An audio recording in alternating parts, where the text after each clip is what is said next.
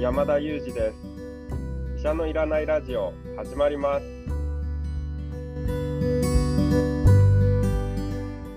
この番組は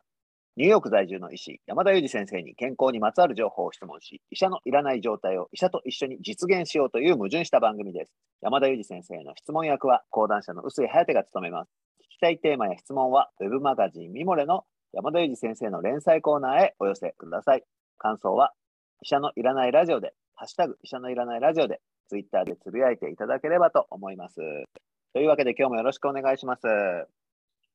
ろしくお願いします。今日はですね、最近のシリーズで、えー、医師山あ、人間山田裕二医師に迫るというシリーズをお届けしておりまして、まあ、医療情報以外にでもですね、はい、山田裕二という人間がどうやって出来上がっているのかというのを解き明かしていきたいなと思っています。はい。えー、その一環で今日はですね、えー、最近読んだ本、あるいは好きな本、こんなことをちょっと山田先生に聞いてみたいと思いますが、どうですか？最近本とか読んでますか？そうですね、実際にはですね、かなり毎日忙しくてですね、そのインプットとアウトプットのサイクルをかなり早く回さないといけないので、論文を読んで自分が本を書くとか、論文を読んで記事を書くみたいな時間が非常に多いので、なかなかまとまったその時間を取って本を読むということはできないんですけれども、実はですね、これもですね、音で読ませるということは結構してまして、まあ、英語の本なんかをですね、あの音で読んでくれるようなアプリがあるので、そういったものでですね、英語の本っていうのは結構読んでるんですけれども、あことに日本の本となるとですね、ほとんど読む機会がなくて、これですっていうのはないんですけども、実は最近飛行機に乗る機会があって、飛行機の時間って結構こう手持ち無沙汰でやることがないので、この飛行機の時間にですね、日本の本を久しぶりに読んだんですよね。あ、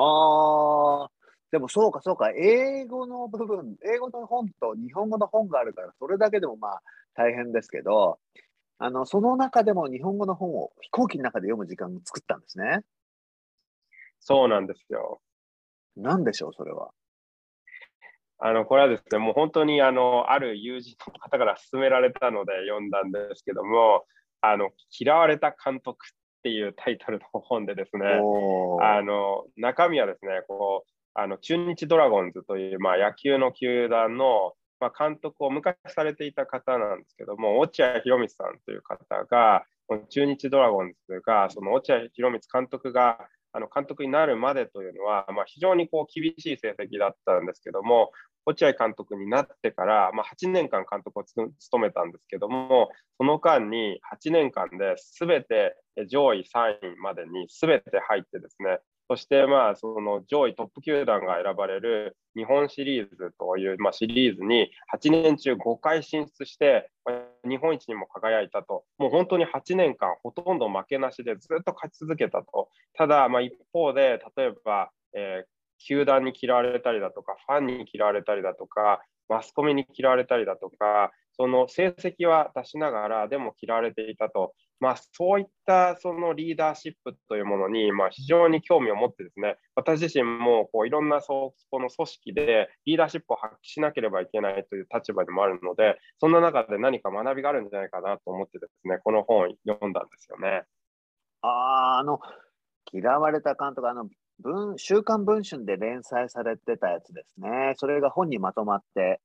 去年でしたっけね、本になりましたよね。あ、そうだと思いますね。はい。ああ、そうですか。え、どんなところがこのリーダーシップで参考になったんですか？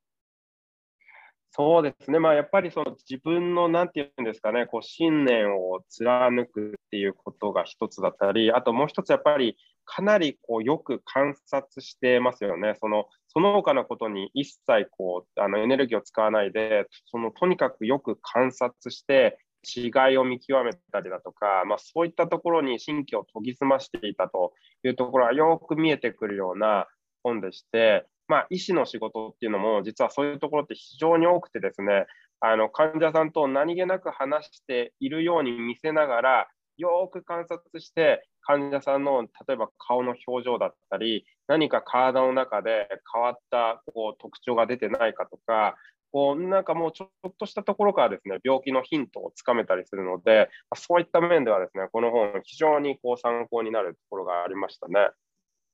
なるほどな。確かに、まあでも、そう言われてみれば、山田裕二先生とお話してても、あの、いわゆる医療情報とか健康診断の結果だけじゃなくて、患者の方とのコミュニケーションを大事にしてる様子が伝わってきますもんね。そうですね、やっぱりそういうところ大事ですので、まあ、この本ではですね、コミュニケーションはちょっとおろそかにされているようなところもあって、そういったところは相入れない部分もあったんですけども、そのしっかり観察するっていうようなところはですね、かなり参考になるなと思って読みました。まあ私からはですね、もう本当にこれぐらいしかネタがないんですけれども、逆に臼井さんはいかがですかね？ああ、ありがとうございます。僕は、まあ、あの、出版社で働いているところもあって、まあ、本はなるべく読むようにしてるんですけど、ね、実際読むのも好きですし、最近読んでて、そうそうそう、山田裕二先生にこれ話そうと思ったのはですね、これ、講談社の本なんですが、はい、アルツ村、アルツがカタカナで、村は漢字なんですね。という小説がありまして、これ、南京子さんという、えー、医師の方内科医なんですって。ああ、そうなんですね。はい。あの、医師作家の方がですね、書かれているアルツ村という本を読みました。で、これはアルツ村と呼ばれる場所、まあちょっとこれね、あのフィクションで、まあちょっとストーリー仕立てなんで、ネタバレしないように言うのが難しいんですけど、あの、はい、まあ、認知症のような方が集まってる村が日本のある場所にあると。で、えっ、ー、と、そこでは、まあ、いわゆる認知症の方々が暮らしているって話なんですね。で、その、そのアルツ村がどうしてできたかとか、アルツ村にこう迷い込んだ人が、その中で、えー、とどうやって、えー、暮らしていくのかとか、アルツ村を出た後、おどうなるのかというのが、あの、ストーリー仕立てになってる本なんです。うん、なるほど。これはですね、あのー、僕は読みながらすごく怖いなって思いました。怖いなっていうのは、なんていうのかな、うん、怖いなという感想と、えー、すごく考えさせられた本でした。これじゃ何も伝わらないですね。どんな、ネタバレしないで言うの難しいな。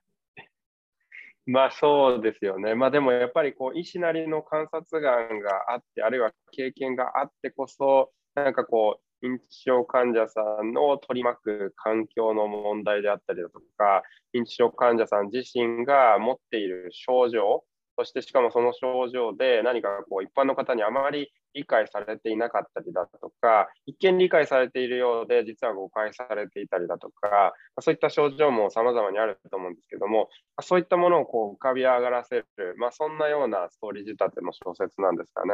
もうおっしゃる通りです。あの実はもう一冊あってですね、これ認知症、はい、認知症世界の歩き方という本が、これあの、ライツ社という会社から出てる、2021年に出た本なんですけれども、はい、この認知症世界の歩き方という本は、一冊1900円、まあ、税別で1900円もする本なんですけど、12万部以上、多分今15万部ぐらい来てるんじゃないですかね。15万部超えてると思います。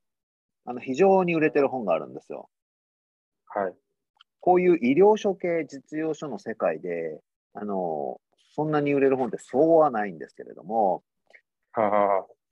あの、やっぱり認知症に、まあ、高齢化社会とともに、こうした認知症世界、認知症に関心のある人が非常に増えてるんだと思います。で、これはどんな本かと言いますと、認知症の方が感じてる世界ですね。はい、それについて書かれてる本です。なるほど。はい。あの、どうしても認知症とか、まあ、認知症までいかなくても、あの、ある程度少し、こう、まあ、何かしらのこう影響を受けてる方の場合、そそれがこう、ミステリーバス、あの、不思議なバスに乗ってるように、その人にとっては見えてるんだとか、こういう不思議な料理店、あの、まあ、注文を間違える料理店のようなところに行ってるような感覚なんだというような形でですね、認知症の方から見える世界というのを、まあ、カラーで、イラスト付きで表している本なんですよね。ああ、なるほど、なるほど。多分そういうこう自分がこうはっきり世界を知覚できているという認識の若い方からすると、ちょっと認知症になっている方とのコミュニケーション、すごく難しいと思うんですよ。はいはい。一回言ったのになんでわかんないのとか、まあ、小さい子供を怒ってしまうように、あの高齢者の方に接して、高齢者に限らないですね、あの認知症の方に接してしまうケースとかってあると思うんですけど、まあ、そうした方にどういうふうにコミュニケーション取ればいいのかってことを考えさせてくれる本です。まあ、そうですね、本当に私自身がその認知症患者さんの治療に当たる立場にあるんですけども、まあ、非常にこう誤解も多かったり、あのそもそも理解されていないことっていうのも非常に多いあの病気の一つだと思うので、そういった意味ですごくこう大切な本ですね。ちょっと私もあの読んでいないので何もコメントはできないですけれども、なんかそんな感じがしましたね。うん、そうですね。あそうですね。なんかやっぱりね、こっちからすると、例えば会計で前に、まあ認知症かどうかは別にしてですけど、高齢者の方がお店の会計で並んでいて、すごい会計に時間がかかって後ろでイライラしちゃうみたいなことってあり得ると思うんですけど、でもその当事者の方からすると、なぜ会計にすごく時間がかかるかって、こういう理由があるんだってことはいくつも、いくつかも書いてあって、視覚的な問題とか、計算の問題とか、記憶の問題とか、あと空間の問題とか、そういうのを丁寧に書かれた本ですね。なるほど、なるほど。まあ、何よりやっぱりその無知の知から始めると言いますかね、その本を通してまず知るという、あのあ何も知らなかったんだっていうことを知るっていうところが、まあ、まず第一歩だと思うんですけど、そういった導きをまず与えてくれそうな何か、そんな感じの本ですね。そうですね。なんかあの僕も実用的にすごく自分にとっても良かったなと思ったのは、今私80代の母親と同居してるんですけれども、はい、やっぱりしばらく一緒に過ごしてなくて、まあ、父が亡くなって何年かして、まあ、去年から同居するようになったんですね。はい、でそうすると、こっちは昔の母親の記憶が強いので、それと比べるとできてできなくなったこととかが多かったり、コミュニケーションがたまにこうすれ違ったりすること、すごくあるんですよね。はいはいはい。で、まあ、大した話じゃないんですよ。大した話じゃないんだけど、なんかこう、子供がちょっと勉強に集中してるけど、こう、自分の話が止まらないとか、で、ちょっと、ちょっと静かにしてねってお願いするんですけど、そうすると、分かった分かった、静かにしないといけないわね。うん、私もうずっと黙ってるからっていうのを引き続き喋り続けるみたいな こととか。なるほど、なるほど。はい。あのー、ね、なんかそういうことってある、ああとなんかあの何個もあるおせんべいをもう一回買ってくるとか、まあそういうことってあるじゃないですか。はいはい。で、そういうのを最初はちょっとあの、まあ注意してしまったことがあるんですけど、強く注意してしまったこととかがあったんですけど、やっぱり暮らす、はい、暮らす時間が長くなるにつれ、これは注意するものじゃないなって思うように至って、いかにそういう状況の彼女とどうこう折り合っていくかっていうか、あの、ちゃんとこう分かるようなコミュニケーションをしていくってことが必要だなと思って、あのそういう意味でも、まあ、すごく参考になった本でしたね。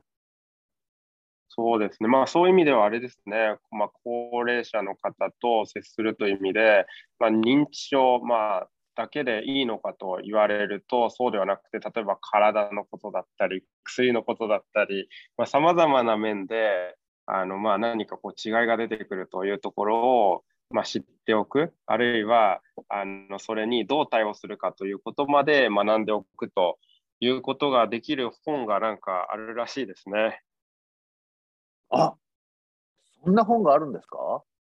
そんな本がなんかまだないみたいですけど、なんかそろそろ登場するっていう噂も聞いたんですけれど。